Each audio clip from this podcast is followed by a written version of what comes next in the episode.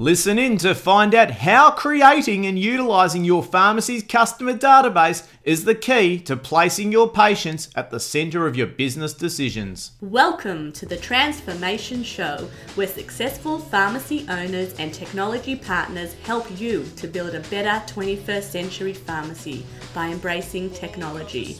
Here is your host, Robert Starr. G'day everyone and welcome back to Transformation, the only dedicated podcast in the world where pharmacy and technology collide to bring you, the motivated pharmacy owner, all the tools, all that you need to build a smarter, more successful twenty-first century business before it's too late. My name's Robert Starr, your host and guide on this fantastic journey of ours.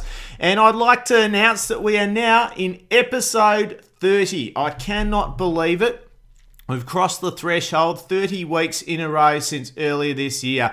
I had the great pleasure of catching up with a great mentor of mine and the inspiration behind me starting my podcast journey, Tim Reid at the Small Business Big Marketing Show. And if I can encourage you to listen to one more podcast other than Transformation each week, it would be his. It's sensational. It's called the Small Business Big Marketing Show. I had the pleasure of catching up with Tim yesterday and the Small Business Big Marketing crew as well. And it was fantastic, and uh, certainly it's been a long, great journey, but I've loved every single minute of it, and I hope you as our, as my listeners are getting a lot of value out of it as well. I'm always keen to know what's working, what isn't, so please drop me a line, as a lot of you have along the journey, to let me know what you'd love to hear about and what areas of the business that you would like to know more about, what technology can help you build your smarter, more successful twenty-first century business.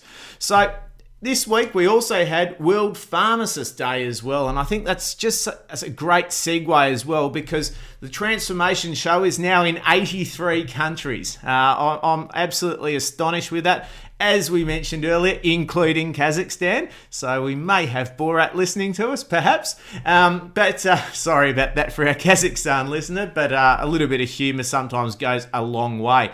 Um, but certainly it was a great, obviously, day for everyone in the Australian pharmacy community and internationally as well, to really recognise the massive role that we play as the most accessible primary healthcare practitioners in the world, and also the, probably the first point of call whenever a patient has something wrong. It always comes to us, and we're in a great position to be able to coordinate and triage our patients' best practice care um, in almost any environment. So fantastic, and there was a uh, special transformation cover that uh, got generated that I'll pop up on this week's episode as well. But we're also, uh, I might add, that uh, anyone who's listening to the show today for the first time, that if you wanted to put aside twenty-four hours of your time, you could catch up on all of Transformation. This episode will get us over twenty-four hours, so we could almost put all of our episodes on loop and we'd have our own radio station. It's probably not a bad idea. I'll have a, I'll have a look into it as well. But having said all of that,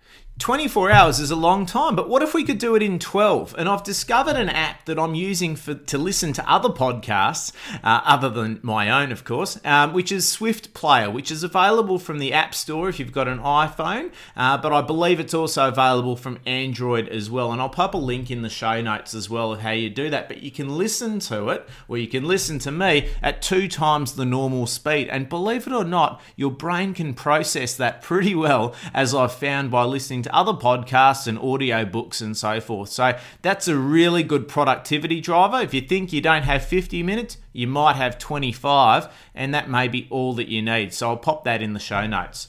But also, and I know that I know that not all of us listen to these as I put them out, uh, but this week is also grand final week in in Australia for Australian Rules Football, which is a great passion of mine. And I just wanted to share a little bit of a story with you um, that came about last weekend uh, via Twitter, because I'm always keen to let you guys know of what the great advantages of Twitter are, other than just to annoy people with plates of food and angry cats and cat videos and all of that type of stuff that gives us a really bad name. But as you do during uh, during the finals time with Australian Rules Football, uh, you quite often get onto Twitter and see what other people are saying, what the uh, media are talking about, and that's something that I do, and it just helps to enrich my experience at the game or even watching at home. I even had the great pleasure of watching my uh, old football club that I used to play for, Collegians, uh, via a live online broadcast, which is quite remarkable considering uh, that it's always been challenging with a young family to get to some of the weekend events and to watch their grand final. Unfortunately, they didn't win, however. Um, online, it was fantastic. But I, I digress. And um, the story was that um, Anthony Tussani and I, as, as you probably all know, the Victorian president of the Farm Pharmacy Guild of Australia, also a great passionate football supporter as well. Uh, we were just reflecting on what we look forward to in grand final week, and uh, we threw up the prospect of having uh, the first uh, pharmacy A F L grand final eve lunch. And uh, believe it or not, by tagging in some of the uh, also the, the key football supporters in our pharmacy community, and there are a number, um, such as uh, Medici Capital and Fred Health, who um, put together uh, a concept called Farm E Footy back in nineteen ninety-nine, and uh, and also Stuart Giles from now Epic Pharmacy as well, a great football supporter as well. We're looking to put together an event next year, so that could have all been born off uh, discussion and a suggestion of mine on Twitter last weekend, and uh, we'll see how we go with that. But uh, just the power of it, you can collaborate so well, and um, Again, if we can if we can pull out a great event out of that, and that may then explode into rugby as suggested by Nick Logan as well uh, for the World Cup next year. And it would just be obviously a great opportunity to bring, I think, sport, football and uh, and um, technology and pharmacy all together. I think that would be a great junction for me to sit at, and uh, certainly one I'd love to be in. But anyway, I just wanted to share that with you. Um, I also wanted to talk about that um, it's been great to get some nice reviews from people on, on Transformation, the book, and just a reminder that um, for those of you who would like to do that, and I'd l- I really appreciate it if you can. It's fantastic for, you know, people who are interested in pharmacy and technology to see some great reviews on Amazon or iBooks, depending on what platform you, you've bought it from, um, and also perhaps on my site I can bring them across to Amazon. But as a special bonus, if you do that, I'd love to send you an extra copy of the ebook, uh, which you may need yourself, but you could also pass that on to someone else who may benefit of, and also give you unlimited access to the full audio of Pharmacy Freedom, which included my keynote and also George Tambassis's industry update. Uh, just also a reminder, it's been great, great feedback following from P B N about the team communication. Uh, you can book a free discovery session uh, for thirty minutes, and I'll have a chat to you about, obviously, how, how you're going to be able to craft your podcast for your team, what equipment you have, and really set you on your path of really com- offering your team, particularly in this day and age, a more flexible communication mechanism to bolt on to your existing team meetings and newsletters and things like that, and really get some great engagement from your team so that you can kick some real goals. I'll, I think I'll stop with the football references pretty soon, um, but it's just grand final week. I love it. Um, but head across to robertstar.com forward slash appointments and you can book a free thirty minute discovery session, and I'd love to be able to help you on your journey as well. Um, I did also want to mention um, that I, um, as I did in last week's show, that I am doing a presentation um, on cloud uh, computing for community pharmacy, uh, which is done in conjunction with the Bayside Medicare Local in Melbourne. So if you're in Melbourne, I'd love to see you, and um, it's free, and I'll put the booking details in the show notes as well, um, so that you can come along to that. It's going to be have some light refreshments provided by the Bayside Medicare Local, and they're also going to be presenting um, the findings from uh, a study that was done by a company called Info Exchange on the utilisation of technology in community pharmacy. I really look forward to that. I'll be on a Q and A panel at the end of it, and um, yeah, I'll look forward to sharing that with you. And I'll be getting a video copy as well, so if you are overseas and you're thinking, Rob, you're doing another event in Melbourne, how about something that we can get hold of? As I mentioned with P B N, I will get a copy of the video, and I'll be putting that in Transformation uh, Forum for you to have a look at. So just before we get into our interview today, and it's a brilliant one with Adam Posner, from the C E O of Directivity, and um, I wanted to mention that unfortunately we have had some further trouble with the uh, transformation community, uh, transformation dot com dot a u, but I am assured that we're looking at Monday again. So my deepest apologies. It's not a great look, obviously, from a technology-based program to have some glitches, but It's about making sure that the experience is perfect for you as well. I didn't want to put something that was half-baked out for you and something that you might struggle with. And I think you'll find when you do get in there, it's going to have so many resources. It's got a great discussion group that you can pose any question to me.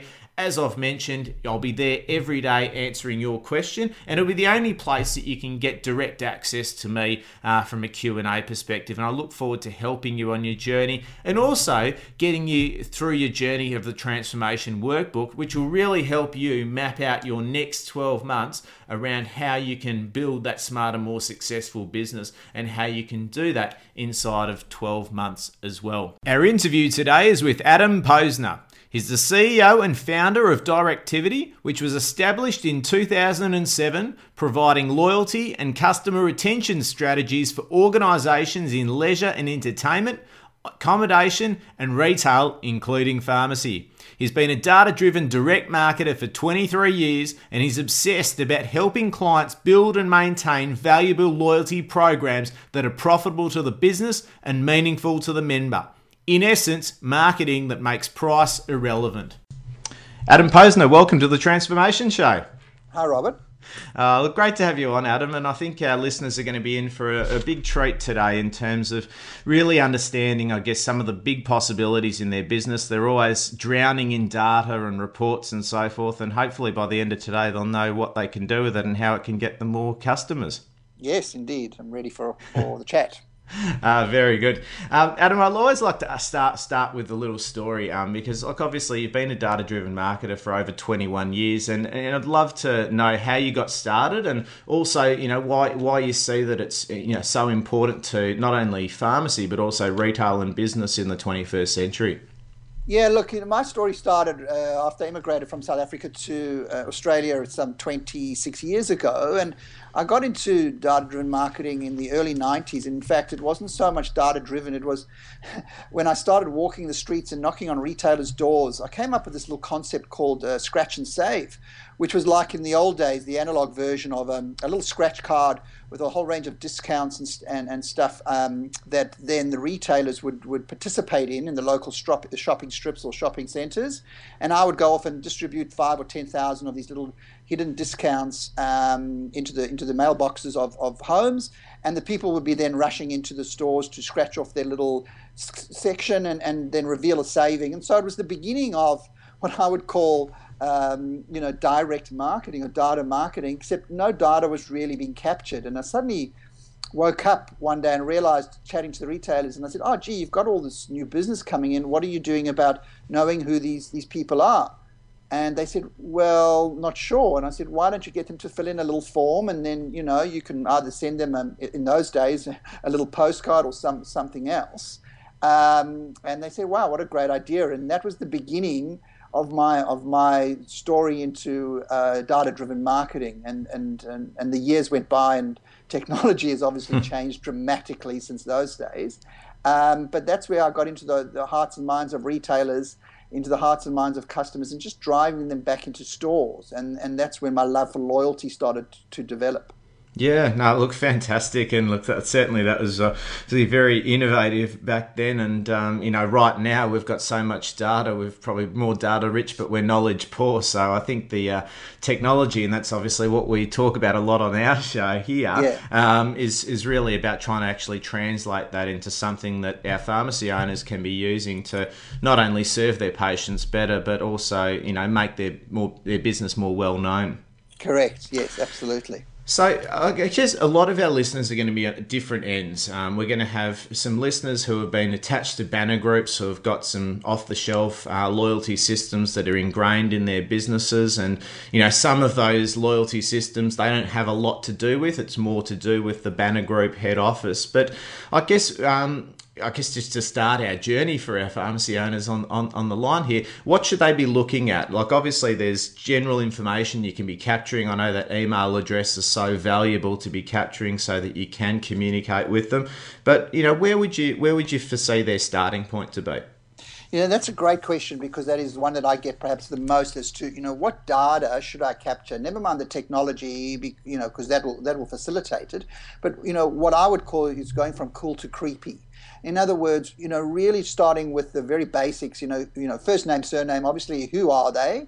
And and then going into um, a little bit about their profile, if possible. So if you want to know their demographic or their age group, then certainly ask their date of birth. But be very, very careful there, because, you know, it is a little bit of a sensitive area, and all our research, which I've done a lot of in, in the loyalty space and in, in data, says that if you're going to ask for any sort of information or data, you need to have a value exchange. You need to give them a very good reason as to why you're asking for it.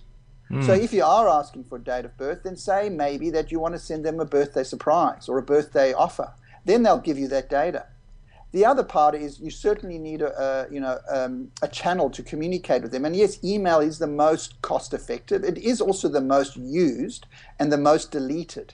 So you've got to be sort of smart about what are the best options to reach them one to one. Yes, you've got the phone. Yes, you've got email. And you, then you've got the other platforms which start to be, although not so personalized, yes, you've got social. But fundamentally, the real personal Uh, connecting uh, pieces of data are, you know, phone, email, and mail address. Those are the ways you reach one-to-one, um, you know, across across the spectrum of your customers.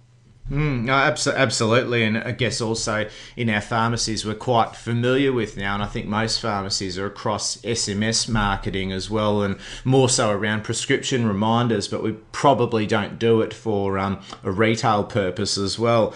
Um, and I guess the, the pharmacies are at different levels of the technology. Certainly if you're as part of a banner group, uh, those uh, electronic um, direct mail um Um, examples are probably being sent by the head office, and they're probably not too cl- connected to what information is being sent to their customers. So I guess, where do you see the balance there? Is is this something that pharmacy owners should be involved in? I've always been a big believer that they should be involved in the content um, writing, and they should be involved in crafting that message that should be going out to their customers, so that they're truly connecting their vision with what their customers see and hear. Um, but I guess where where is the right balance there? Is it something that they should be taking more um, involvement themselves, or perhaps um, finding a third party to help them? Well, I think it comes back to, there's one critical element that I think pharmacists face this day, and that's time. Yeah. And that, you know, why are they, why do they exist? Why do why are they there every day? In, in my belief, that's they they want more time for face-to-face patient care. I mean, that's why they're there. But they've also got a business to run. So they've got to be smarter in, in leveraging systems and technology, and or support people to drive the, you know, to help the, the flow of their business. So instead of them sitting down every night and saying, oh, so which customers should I be communicating with now, and pulling down a spreadsheet and everything like that, that to me, if they've got, you know, the system and or support to, to very simply say, look, I'd like to send an offer to all mums who've got kids, Um, because there's the latest range of kids' multivitamins available. Well, the system should allow them to do that almost seamlessly. I mean, it, you can't do it in your sleep, certainly, but you've certainly got to be able to have the opportunity to say, or give me all customers who, um, who have purchased, you know, kids' multivitamins, let me send them an offer, um, and, and, and that should, should be done within five, ten minutes based on a good, solid uh, loyalty system that has captured the data, Um, and that gives you the mechanism to pull that, that down and then craft an email. I mean, if they want to write the content and, and do a little offer, sure, they can do that. But that that's my answer to your question, is the system should give them um, the time to, to do that simply. And I, and I guess that's sometimes the problem as well, that um, a lot of our data in our, in our pharmacies do sit in uh, little silos, um, yep, and they don't yep. always talk to each other. And, yep. you know, some of the most basic loyalty systems that have been in, implemented in independent pharmacy yep. um, haven't always given that functionality to the, to the pharmacist. And realistically, all it's done is collected points um, and given customers, you know, five dollars out of every one hundred points or whatever as a discount. But But probably not given the functionality that you're just mentioning there. So I guess the, the more modern ones that are available for independent pharmacies, for example, um, are they able to do that now? Yeah, absolutely. And, um, you know, uh, right up front, I've I've been working with a um, a very, you know, tailored uh, retail pharmacy loyalty system called Know-It-All. Yep. And they've got a really simple bolt-on software that goes onto point of sale that literally does, as soon as a member joins up and they are, sure, they are presenting their card or telling their the front, you know, the staff, you know, um, who they are, and they connect their purchases to the individual. Know-It-All system does all what I said, really, really simply. It's just amazing these days, and I've worked, you know, in loyalty and seen loyalty systems of, of many kinds and, and variations, that everybody thinks it's, it's, you know, there's this big infrastructure and it's really complicated. Well, it's actually not. It really is not. It's it's just software that connects to point of sale, and from there on, it's really up to the, the business or the pharmacist and their staff to connect with their customer. And what I mean by that, yes, you do need a program. You do need a mechanism, um, whether it's a card or even a, an identifier to say, you know, hi, Adam, um, you know, join our program, and these are all the benefits that you'll get. And you do need to ask your member each time, you know, what's, give us your card, scan it here, or whatever the process is, because you have to capture that transaction mm. against an individual. But the system side of things these days is far less complicated than perhaps it was, you know, five or ten, ten years ago. Yeah, because I think it always has come back to the, uh, I guess, the sophistication of the point of sale systems. And I know that our um, pharmacy vendors in that space will be the first to admit that, um, you know, they probably haven't developed as much as uh, perhaps some of the other retail systems in other industries in the last five or ten years. Um, so how, how have they overcome that challenge? Is it just simply by building a better integration between them? Um, um- Yeah, look, I, I think when we, if we get too technical, mm. you know, Know-It-All would, would be able to explain all the, the variations across all the different point of sales. But every time that I've been with them, um, you know, at a pharmacy group, whether it's, you know, a chain of six stores or, or sixty stores in South Australia that we, you know, we're working with, or or even an independent, um, it, it's a very simple A P I that just links into the point of sale. Yes, there might need to be a little bit of tailoring, and not mm. a lot that I've seen, um, but these days it's, it's just a simple bolt onto the current point of sale, and then you, you set up the infrastructure around, you know, the points allocation, if there's a points allocation, um, the various fields of data you want to collect. So there is a little bit of tailoring, but mm. not not a not months and years of of huge infrastructure and uh, and software development. Yeah, and I think and I think our listeners are really going to be thinking about, well, look, that's getting a bit far beyond where my role probably sits. They just really want to know that the systems are going to talk, and that they're yes. not going to, you know, obviously, uh, you know, if the, if the integration isn't one hundred percent correct, you know, have uh, Missus Jones being sent um, sent um, something for a male hair product or something like that, just because they haven't matched it correctly. So, you know, look, that's always the danger. And, you know, where, where I've seen challenges with loyalty systems in the past has been where those points perhaps haven't been correctly allocated, or mm. there have been those glitches in the system, because mm. ultimately the technology should just work. And if it doesn't just work, then it probably creates more of a headache for the mm. pharmacy customers than than something that's going to really drive them to come back into the pharmacy. Yeah. Uh, Sorry, carry no, on. No, no, that's okay. Um, so I just, I was just going to ask, Adam, because again, the functionality probably goes even a little bit further, but you know, capturing a database, I think, is just so important. And um, you know, you mentioned obviously from your early beginnings that that's really where it started to begin, because businesses had to be starting to do something with that data. Um, and and I guess for, for pharmacy owners who are sitting there on, on, on the end of the, on the end of our, their headphones at the moment. Um, Where would be like the best place to start? Like they might be thinking, look, a loyalty card system's probably not, maybe not relevant for them at the moment, even though it probably is. Um, but if they wanted to just start capturing a, just a basic database, um, what would be, I guess, your best advice to them? Well, I would actually step back a second and say, well, why do they want to do that? They first really, because jumping, this is, to me, when you get into asking customers for information, and then you say to yourself, oh, well, maybe I'll just send them a newsletter once a month. For what purpose? Yeah. So I always come back to, think of the strategy. Is it to drive more sales into your business? Is it to get to know your, your customers better, like who buys what, how often? Or, or really, is it another form of your marketing? Is it a, is it going to replace your catalogs? So there's a whole range of reasons why do you want to start capturing information. Um, because when you start, you're, you're getting into something that's as big as opening your doors every day. Yeah. So you open your doors every day and you put stock on the shelf and you serve and you look after your patients. Asking for information should be seen as critical to your business as all those other elements are. So I would really advise to st- step back and think about, well, why are you doing it? Mm. Um, and and I've developed a very simple um, infographic which your your listeners are welcome to download, and it's free. Free. It's free there. It's a nine-step uh, framework which I have at uh, our website, the loyalty point dot com dot a u, yep. which actually looks at the nine steps to a valuable loyalty program. And I give that out to all my clients. It's like a it's a one-pager. It's a beautiful way of saying this is the strategy. This is why we're doing it.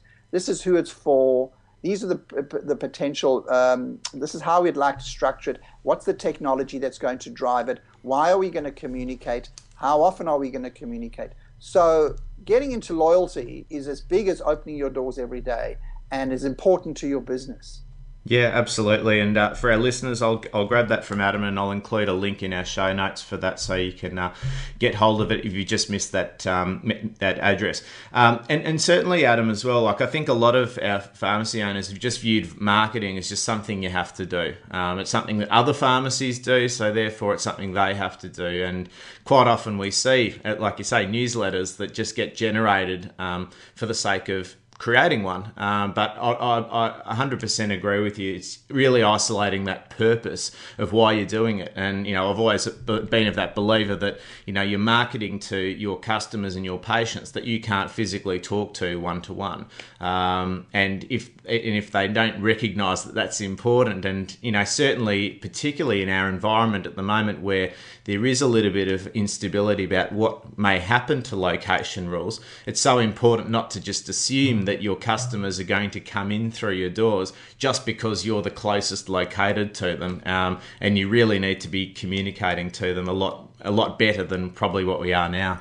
I think the greatest philosophy that I could share with your listeners is that is are these four words. Uh, you know, that customer retention, keeping your current customers, is your customer acquisition.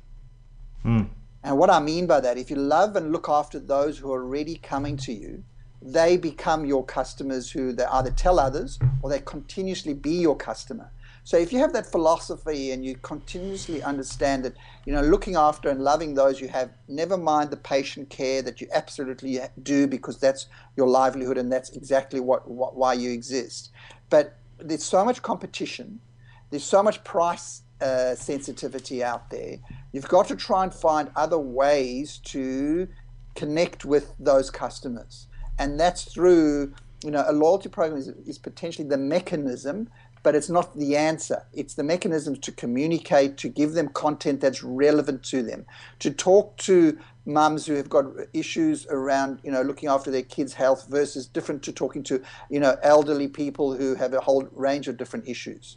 So it's about, you know, that's the power of a loyalty program um, in terms of your marketing. Well, that that's exactly right. And, you know, we've spoken a lot on, on this show around really finding out what the biggest problems that your patients are facing and trying to solve them with them one-on-one. But in the, in this space, in terms of being able to access that segment as well, if it's a particular demographic, like you say, mums or elderly patients, then you can be communicating with them around some of their most common problems in, in your message as well through either loyalty-based data marketing, or it might even just be, you know, simple content marketing that you're doing, which we've discussed in, in an earlier episode. So it's just, just so important that, um, you know, it isn't undersold, and um, I'm glad you've underlined that for our listeners.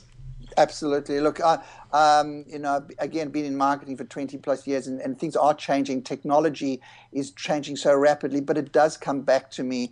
To me, it's also all about relevance. It's about, if you're relevant to the customer with the information, that's when they will engage with you. That's when they'll come back and buy more. So you actually get the outcome based on the input that you put into your content. So you're, you're so right. If you if you've mentioned that previously, uh, you know I reiterate that with you. I support you. Ah, fantastic. And, and I guess the other thing is, Adam, like, I guess pharmacy owners, whenever we invest in some technology, you don't want it to just simply be something you just bolt on and you can very rarely see a return on investment. So what what do, do the do the loyalty systems available um, give them that ability to see, you know, obviously the different measures that have been used by other systems, like an increase in basket size or an increase in customer frequency of visit and all that type of thing? Does it give you that kind of functionality? And that is a critical question, um, and every pharmacy should be asking, no matter who who they work with, pharmacists should ask, well, you know, what's the return on my investment in this technology?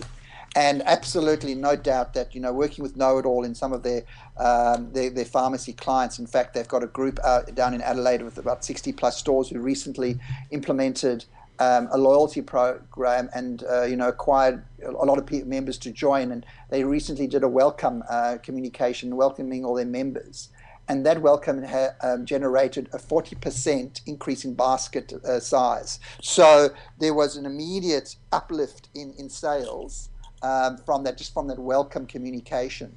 Never mind that they're actually after costs, so after direct mail and email costs. And direct mail, sure, is a little bit more expensive, but even after all those costs, the net return on investment from that welcome campaign was three point five three times the cost of the campaign. Hmm. So after cost, they were still making a net return. Hmm. And that was just from the beginning, the welcome.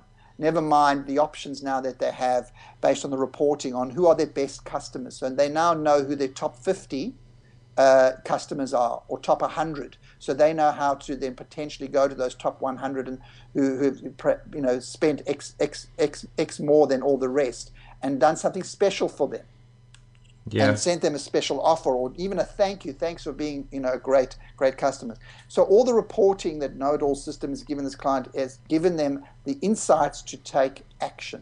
And that's really important. And, and, and so it's all great to get all the data and to send out all the communications, but what return are they getting from that investment, as as you asked? And it is, it's not only in that system that I've worked with, with, with other retailers. I've just implemented a big strategy for a, you know, a fifty, sixty store uh, pet pet store business.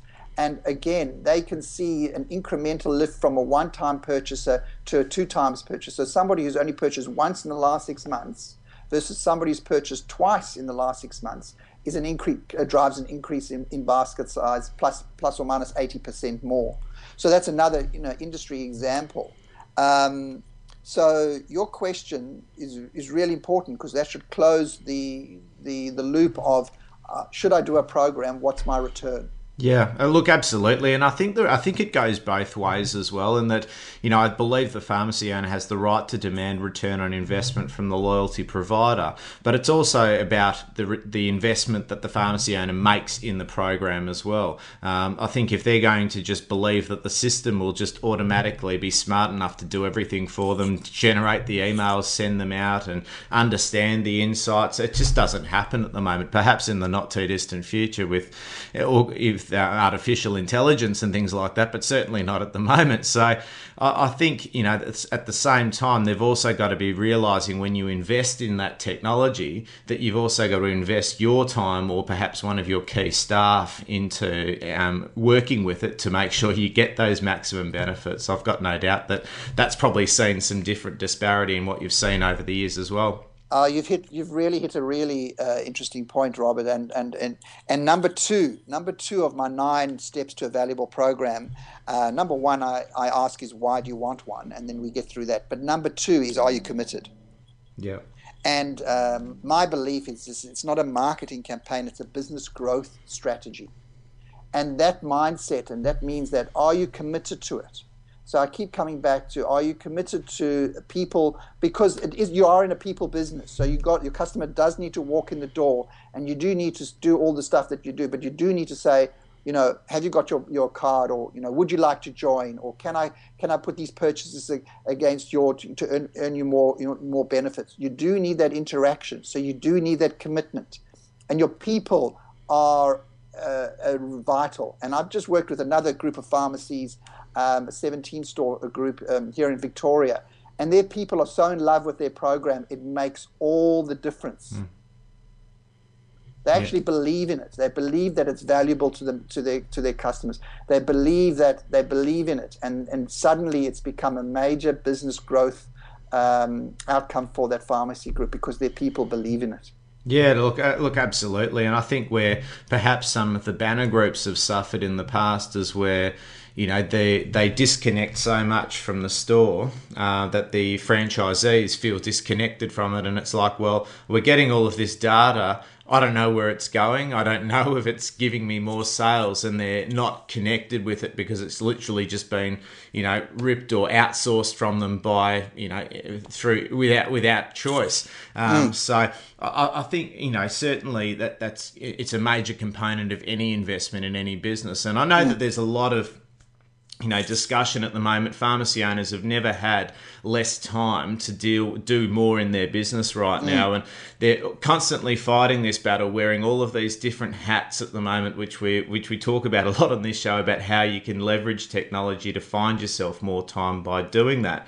But mm. I, I guess the important thing is to realize that if you are, if you are committed to the twenty-first century and, you know, operating your pharmacy, then mm. they, these things aren't optional. Uh, they're uh, they're mandatory, and um, if you're going to go, go down the pathway, you can't just organically ex- expect a return on investment.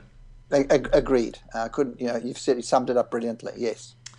No, very, very good. Now, also, um, Adam, I know that, you know, it's not all just about retail as well. Um, it's all it's also about perhaps delivering better, you know, professional services in the pharmacy by utilising your database and some of the technology that's around it. Um, so if you, if you come across any great examples, I guess, more more around the, the clinical or professional services side in pharmacy where, you know, databases have been used well to, you know, help pharmacies identify key customer demographics and, and develop a nice service around that from the insights that they got.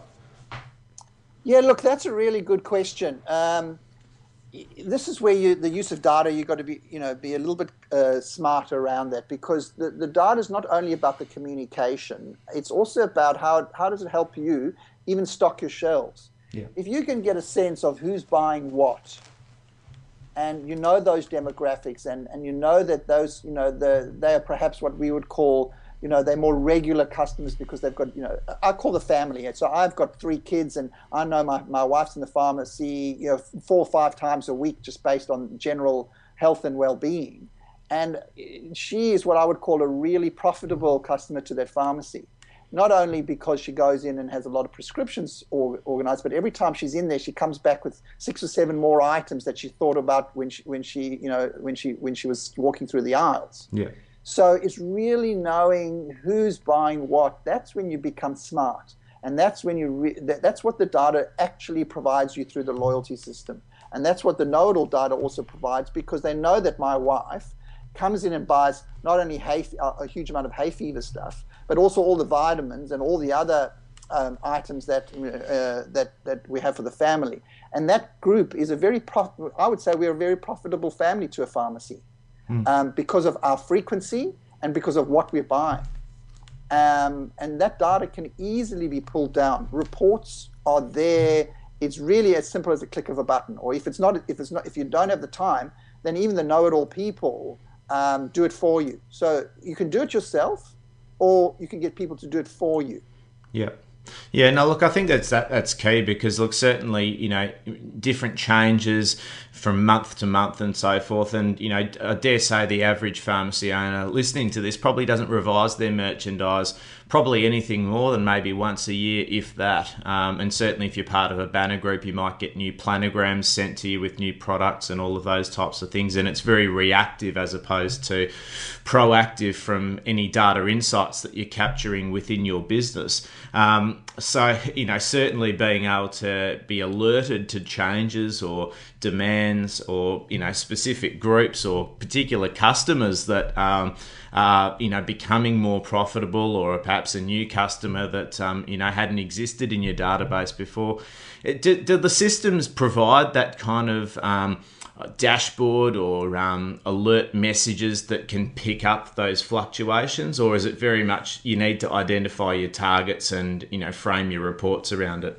No, um, in fact, uh, the the latest the latest uh, update of reporting from the Know-It-All systems is that dashboard is very much a very simple, uh, what I would call a tachometer. So you know when you're driving a car and you can see your speed. Yep. They've set up a dashboard now that gives you a very quick visual representation of, based on sort of a traffic-like system, so red, orange, and green, where, you know, sales based on a whole range of criteria. So it could be uh, how many active members you have, how many loyalty members, uh, and their sales, who the non the non-member versus the, the, the member, you know, what products are, are in low demand or in high demand. So their dashboard and their results can be tailored, but also, you know, it, it's there as part of their, their system. In fact, reporting has now become the, the, the most critical element of the technology, because the reporting gives the insights for the action. Um, so yes, is the answer to your question. You know, that is the, the that's the gold. That's the that's what would drive the business. Is the um, you know make them the pharmacists smarter as to who um, they should be A, marketing, but B, what product they should stock. I can give you a great story um, uh, um, out, outside this sort of pharmacy, where based on um, the loyalty data that this large grocery store in the U K uh, was gathering, they actually changed their whole merchandise based on where the stores were located, based on who was buying from the various stores. So it's various stores actually had a different kind of demographic. Um, and, they, and based on who was buying what through their loyalty system, they changed their whole merchandising. So as an example, there was, you know, one of their groups was very much into organic foods, and versus the, one, the other ones were much far more budget conscious. And when they walked into the stores, their whole merchandising front end, ch- they changed it based on knowing who their customers were. Yeah. So there is, therein lies, you don't have to use it for general marketing, but you can also use it for merchandising and being smarter in how you change your store and, and your and your offers. Absolutely, and you know what? One one little example that we've we've mentioned a number of times on this show is the pharmacies in the eighteen hundreds, where there were no commercial distributors of products or manufacturers, and all the pharmacists had to compound and make all of their products from scratch in their pharmacy. And we always ask, well, how did they know?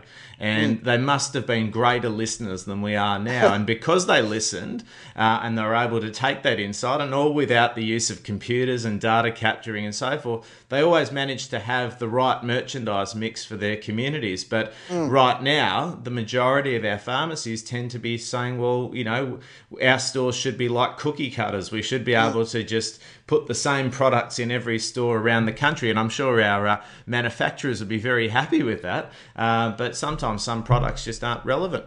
Mm. Oh, that, exactly. And and you go back to, you know, the, the old grocer and personal, they know their, their customer, you know, hundreds of years ago as well. Well, I think our, our, our, our mindsets, have, our minds and brains have changed. And because of data being so uh, available, we're almost caught in this, this this quagmire of so much data, we don't really know what to do. Mm. But actually, if you step back for a second and keep things a little bit simple, and you just get down to who who are the customers, and you can break that down demographically and also based on what what are they buying, how often are they buying it? Yeah, I mean those three simple questions. Yeah, um, can actually make an incremental difference to your business. Oh, absolutely. And I think it's just the consistency of continuing to look at those insights as well. And, mm-hmm. and, and you know, it's often, I guess, talked about that what is the magic time frame that you should be communicating with your patients. And I think pharmacy is probably more, more you know, less at risk at that, because we tend to have higher visitation schedules than perhaps some, you know, mass merchandise retailers, where, you know, they've got to set their marketing to perhaps every ninety days, whereas we're probably going to see our customers in the store. So I guess, is there an answer to how, how do we work out the perfect cycle of communication through marketing platforms like loyalty systems when we know that we're going to be seeing those customers in the pharmacy as well, and how do we blend it together? Yeah, that's that's a great question, and and I call it the rhythm of communications. And what what what's the right rhythm that you should have with communicating with your, your members, your customers, and and I and I take I come back to stepping back, and actually you first do a little bit of planning. So part of this whole nine step process is what I call communications planning, and you can map out your year. um, on what I call the planned elements. So you can map out, you know, how every month you're going to do a birthday a birthday mailing. You're going to map out based on seasonal. You can map out based on big promotions that you want to drive through the year. So you can map out, I don't know how many, you know, various uh, what I would call planned communications uh, you'd have. And and then the channel, obviously. You know, if you're going to do a birthday, well, is it a postcard or an email? And it depends on the data you've collected. So you you think about that as well. But then you have the next thing, which is the what I would call the the the the, the targeted or the data-driven marketing. So that's where, if you want to sell more vitamins, that's when you go into your database and you go and say, look, give me all people who have bought vitamins in the last six months. Then suddenly you get one thousand, two thousand, five thousand, however many members who have bought that one product, and you drive a targeted communication. Yeah. So that's still relevant because people have bought it. So you mix up your, your communication, the rhythm of your communication between planned and targeted. Yeah. And when you think of it like that, suddenly you get your rhythm, you get your rhythm going. And then on top of that, you can have what we call just your, you know, your general content-driven marketing, which is maybe once a month, it's your newsletter, which which is the you know the health advice of the month, or the you know the special offers of the month, or whatever it is. But that's you know once a month it goes up. So if you map that all out, and it's not complicated, it's just a matter. It's you can almost do it as a simple spreadsheet. Yeah. You could almost just map January to to December, um, or the reasons, what I call the reasons to communicate, and you map that out, and then you've actually got some control over your uh, your marketing. Yeah, absolutely. And I'll, at the risk of opening a can of worms here, how does how does social media integrate with that? Because look, obviously we've always had the ability to do direct mail out um, and also do email communication for probably the last ten, fifteen years. Um, but where does social media come into that? And are the modern loyalty systems um, ca- able to involve social media in how, you know, some of those communications go out to customers, in that, you know, it might be uh, even, for example, a content um, marketing initiative. It might be a newsletter, or it might be in response to, um, you know, very high pollen levels that we might be experiencing right now, and what people can be doing around preventing hay fever and what they could be doing to take action. But does do these systems integrate with social media in delivering those targeted messages as well? Um, some of the, the systems do, but by the same token, I'll, I'll go back to the question of where does social media fit into it. Mm. I think social media is another channel to communicate. So just like email is, just like face-to-face is, just like direct mail is, just like phoning or SMSing, social media is another channel, as you just said, to yeah. reach out and get a message of content or offer or whatever it is. And so it's there because, you know, people are, are linked into it. Uh, I, I don't mean as in LinkedIn, but are connected to it, mm. um, you know, on their mobile every day, all the time, and seeing their feeds and seeing and seeing the posts. So it certainly is there, you know, twenty-four seven as a channel. Yeah. Um, so all I, all I can say to you is, yes, it's just got to be chosen as a channel for communication. Yeah. Um, and you need to build it up. And it's alive and breathing aspect. You know, people need good content there. They need to be a high high pollen alert, as your brilliant example is today. You know, we've got the latest come in, pop in, or whatever it is. Yeah. Um, so it does have a huge number of advantages. It, I would suggest that it still needs people into intervention. It's not just sit back and, and, and wait. Yeah. Um, and, and just and let it go off on its own. So you still need to feed it. Well, that's exactly right. And, you know, I don't think it's been, it can be any more frustrating if you are trying to connect with a brand and they only communicate maybe a couple of times once a week, and then that you don't hear from them for a month. And, uh, you know, ultimately, you know, marketing is a full-time aspect of the business, and it can't be viewed as, oh, we've got our yellow pages ad in, we've got our local uh, um, newspaper ad in, that's all we need to be doing. Um, I think it means that small businesses, let alone pharmacies, uh, need to be taking a lot more of an active role. And, you know, it's it, social media is just another touch point, like your shop front is, in yes. that if people walk past your pharmacy and see the same things in the windows or the same things on the front of the gondolas more than a couple of times, they'll be wondering that whether you're a dynamic business and whether Correct. You're actually changing anything. Yes. Um, yes. So, you know, look, as you said earlier, it's a commitment that people need to make, and, yes. you know, they need to be ready, ready to do that. Because I guess, you know, social media, the reason I mention it is, you know, so much written about how much time our customers, and particularly the probably the most valuable demographic, and, you know, you touched on that your wife's probably the most valuable customer for your pharmacy, is that how much time um, that demographic spends on Facebook and social media. And I think pharmacies have always said, well, we don't need to be there because we don't need people to tell us bad things and all things like that. But I just think it's just such a valuable communication channel.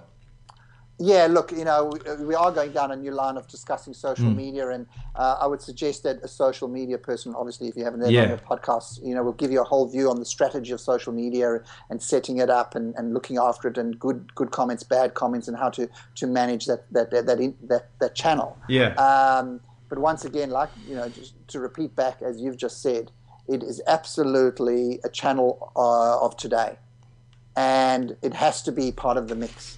Yes. So if you're not sure what to do in that space, then certainly find out and find an expert that can give you advice and guidance as to where and how much time and commitment you need to put into it. And and just going back to an early point you made about um, businesses that start something and then suddenly stop. Yeah. This is why I think a little bit of planning and mapping out your communications for the year with your loyalty program, with any other of your, your catalog marketing, whatever you call marketing your business or whatever you want to define as it, if you map that out, then you become dedicated to it. Yeah. Um, and I can't help going back to the aspect, if you open your doors and you put stock on your shelf and you care for patients to who come in to get their prescriptions, then marketing your business should be that fourth or fifth critical element to your business. Yeah, absolutely. And uh, Adam, again, one thing I was keen to um, ask you about was, I guess, the, the next phase of where loyalty and customer interaction potentially can go. There's been a lot spoken about, particularly in the last couple of weeks, with the new Apple devices coming out that now have the N F C chips. And we've always had those iBeacons, which we've spoken about probably all the way back in May on this show about as how they can heighten the customer engagement um, in pharmacies. Um, there was a great example that we spoke about how um, I think it was Emirates that were using it to welcome people into their airport lounges, and how those iBeacons may be used in pharmacies to identify customers in particular areas of the store and push offers out to them. So is yep. this is this something that you can see evolving with, I guess, the next phase of loyalty systems? Um, yeah, again, it's another way of reaching your, your member one-to-one at a moment when hopefully your message is relevant. Certainly you don't want to push out a, an N F C message, you know, to with nappies if they ain't got kids. Yeah. So this whole relevance, uh, but uh, to agree with, yes, it is happening. In fact, in the States, there is a pharmacy group, um, and I'll send you the link to, to share with your listeners of a great video of this pharmacy group that is using N F C um, and various other technology to, to drive relevant pop-ups and messages whilst they're in store. Oh, saying, terrific. Yeah. Um, and you can share that, that little, that little case study. Study. Yeah. Um, but if in terms of the future, I mean, it's now. It's not even the future. It's now. Yep. It's just a matter again of, do, you know, do you have the basics right? And quite frankly, if you want my opinion of, you know, uh, loyalty and loyalty program marketing, people are still trying to get the basics right. Yeah. You know, why do I have a program? How do I collect that data? How often should I communicate? How? What's the reporting? Just getting that rhythm right should be where you, instead of rushing off into something brand, you know, new and and, and, and sensational. And yes, it, it's it's if you're advanced and you're ready, then go for it. Yeah. But to me, it's get get back to the basics as well. Look, absolutely, and and, and we always have a broad spectrum of um of our, of our listeners of where people are at. Um yes. And uh, you know, look, certainly, you know, one of the biggest messages that, you know, we want to convey is that um, the technology that's being used in other retail industries, just because it's being used there, doesn't mean it can't be used in pharmacy. We've unfortunately got a bad rap around pharmacy in that our technology seems to be a little bit behind a lot of the other retail industries. Um, Um, but it doesn't make it any less important, um, you know, if we're able to embrace it.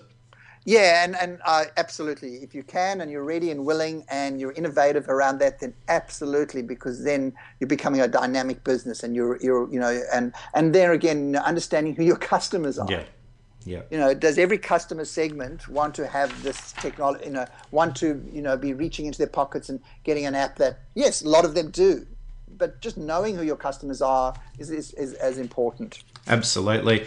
And Adam, I always like to finish on this one. I know we've probably discussed a few futuristic things as well today, but I guess in your own mind, um, biggest game-changing technology that obviously time and resources weren't a barrier, what would you love to implement in pharmacies and, and let alone small businesses today? Yeah, that's a great question. And, uh, you know, I just, it comes back to that, that, that little square uh, face that's in our pocket every day. Um, and where that is going to take payment, uh, mobile payment, and, and just fundamentally change the way consumers interact with retailers. And so, you know, that is a game changer, the, the mobile, you know, the mobile phone. It absolutely is. I'm not quite sure how, um, you know, in, in, in terms of the innovation of um, of diffusion as to when it gets into the mass market. But in terms of innovators, innovators certainly, you know, there won't be a wallet anymore. It'll be, I'll hand over my phone. Uh, you know, there's an antithesis to that argument about the phone is your life. And in fact, I get a question all the time, should we have a card or should we have a mobile app? Mm. And our research actually highlighted, you know, the card is still a great connector, but the mobile is absolutely what everybody lives and dies by. But people are still also he- hesitant to hand over their phone across the counter because it's their life. Yeah. So we've got this whole little, you know, this this whole massive innovation coming through with technology and mobile and apps and payment and all of these, these this this new way of engaging at retail. But, it, you know, so yes, go along with that. And, and to answer your question, I, I'll just come back to it. It's, it's all about the mobile in terms of where the future is. What are the elements within that? As I say, it's the payment, um, the, the payment, um, streamlining payment or interaction around that. Um, which is going to change the way we interact at retail, I think. And um, but, so, yeah, that perhaps answers your question about, you know, it still comes back to the mobile being the game changer. Yeah, look, absolutely. And I think probably our, our, our fem- female audience are probably quite comfortable carrying a handbag around. But I know myself, in terms of when I'm offered to get a loyalty card by a retailer, I know that I can only carry one or two in my wallet um, yeah, without it yeah. becoming this humongous thing. So yeah. I think it's probably going to benefit the male population more when we can get rid of the cards. Yeah. And interestingly, just for your listeners, yeah. um, you know, I've done a lot of research in loyalty programs and And, and you know, when we asked people who in the demographics who wanted a, a, a card versus who wanted a, um, an app, well, fifty-seven percent said they wanted a card. However, when you dug into the demographics, it actually changed with the, the younger set. So the younger said, no, no, no, no, I don't want a card. I want everything on my mobile phone. Yes. So again, yes, you're you know the, the male demographics versus the female, and females certainly have more cards or get asked more often. Uh, and males are a little bit more, uh, actually, they're a little bit more um, careful as to which card they'll want to hold. You know, it's really got to have be a lot of value to them. Yeah. So, uh, card versus phone. Uh, you know, I think the jury's the, the jury is out, um, and and certainly, you know, as time goes by, uh, the phone will be more prominent. Yeah, no, fantastic. Look, Adam, it's been great, and I think our listeners have got so much, so much value in, in terms of what they can be doing around data and really turning it into that valuable, insightful knowledge that really is going to help drive their businesses forward. So, thanks for coming on, and uh, look forward to having you back in the not too distant future. Thank you very much, Robert. And yeah, you know, loyalty lives. So, you know, customer retention is your acquisition. Um, so, thank you very much for the opportunity to share share with you. Ah, cheers. Thank you. Cheers. Well, we talk about a lot of mechanisms that can help us build a smarter, more successful business, but also a sustainable business as well. And it just underlines the fact that marketing is not an option for your business. It's not a case of putting up your Yellow Pages ad, putting out your local newspaper ad, and your marketing's done for an entire year. No way, and it doesn't work in the modern world. And certainly Adam shared with us so much relevance all the way back to the nineteen nineties when he kicked off Scratch and Save, how that can help you connect with your customer. So my three key learnings, and geez, it was tough to pull out exactly three. I probably could have gone five or six, but in, in transformation tradition, I'll stick to three. So the first one is, why do you need to collect the data? That's the first thing to establish. You need to discover what your customers' interests are so that you can critically use insights to take action. And how do we take action as well? Adam used a great example of um, a U K supermarket, and I'm going to go out on a limb and say it might have been Tesco, because I'd come across a white paper uh, from Monash University a couple of years back, uh, which is where Tesco actually claimed that their loyalty program and creating that customer database and segmenting it and working out exactly what their customers' interests and buying habits were, that it is the catalyst for creating a more collaborative partnership with customers and also with their supplier partners, so that the customers were always at the center of their decision-making processes. And I don't think anything could be more valuable than that.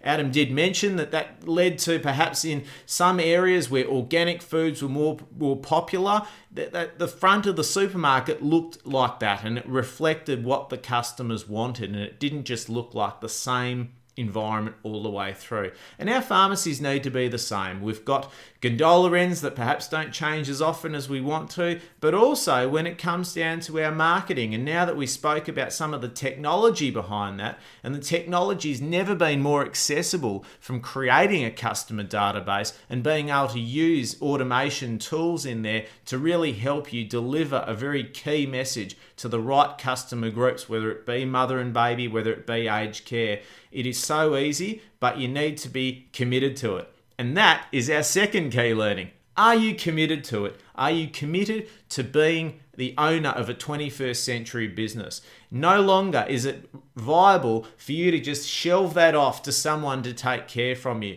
I know that a lot of our listeners are part of banner groups that do it all on our behalf, but your pharmacy has a key message, and I can't underline that enough. There are unique elements to each community, and it's your role as the pharmacy owner of your community to be able to identify those, and being able to connect your merchandise, your services, your products with that community. And you can really do that very well and identify what it is through customer databases and also loyalty programs. And the third one is, if you feel overwhelmed by it all, planning is the key. It's not that you have to dedicate several hours each week, but you can set a very strong plan throughout a twelve-month period. And it might be around key health dates or events, and you might just bounce a few extra ideas through each month on in response to something that's going on. There might be unseasonable hot weather in the middle of March, um, and you may need to actually bring forward some of the stuff that you may have only covered in January or February around heat stroke and hydration and so forth. And it, as we've spoken about many times on this show, getting the content right to solve your patients' problems. People always ask me, what is the best thing that I could be sending out to our, my patients? Is it the fact that I've got specials in my catalogue this week? No, no, absolutely not. The best messages that you can send out to your customers is what's relevant to them. So if you know that cold and flu season is upon them, think about how they may be feeling. They may be just on the verge of a cold and flu. What can you recommend for them, and what tactics could you and strategies could they be deploying to ensure that they don't kick over into a full-blown cold and flu? And that just might be practicing good hygiene, hydrating, perhaps even using some natural remedies that you perhaps have recommended to reduce the severity and your ability to catch it. Not putting words in your mouth, but that's just a key example of what you can do as well. And finally, I know we've kicked over three key learnings there, but um, it was just fantastic to hear Adam talk about mobile payments being his biggest game changer. Simon from Shoebox Australia said it last week, and I think we're on a big trend here. It's going to be massive, and we just all need to be realizing what we can be doing in our business to promote that. And whether that be offering um, buy online, pick up in store through an e-commerce platform. I know not all of us are probably as advanced as YouSave Chemist and Simon and his team up in New South Wales that we spoke about a number of months ago, but it's a great opportunity to start to dip your feet into the possibilities there, because the last thing you want is for mobile payments to be um, prevalent in every single industry except for yours, and uh, for uh, someone to steal your thunder and uh, be offering your patients a more convenient opportunity. So keep looking at that, and uh, you know, don't be afraid to play with some of the technologies opportunities that are out there. If you're a Westpac banking customer, you can be doing it straight away with uh,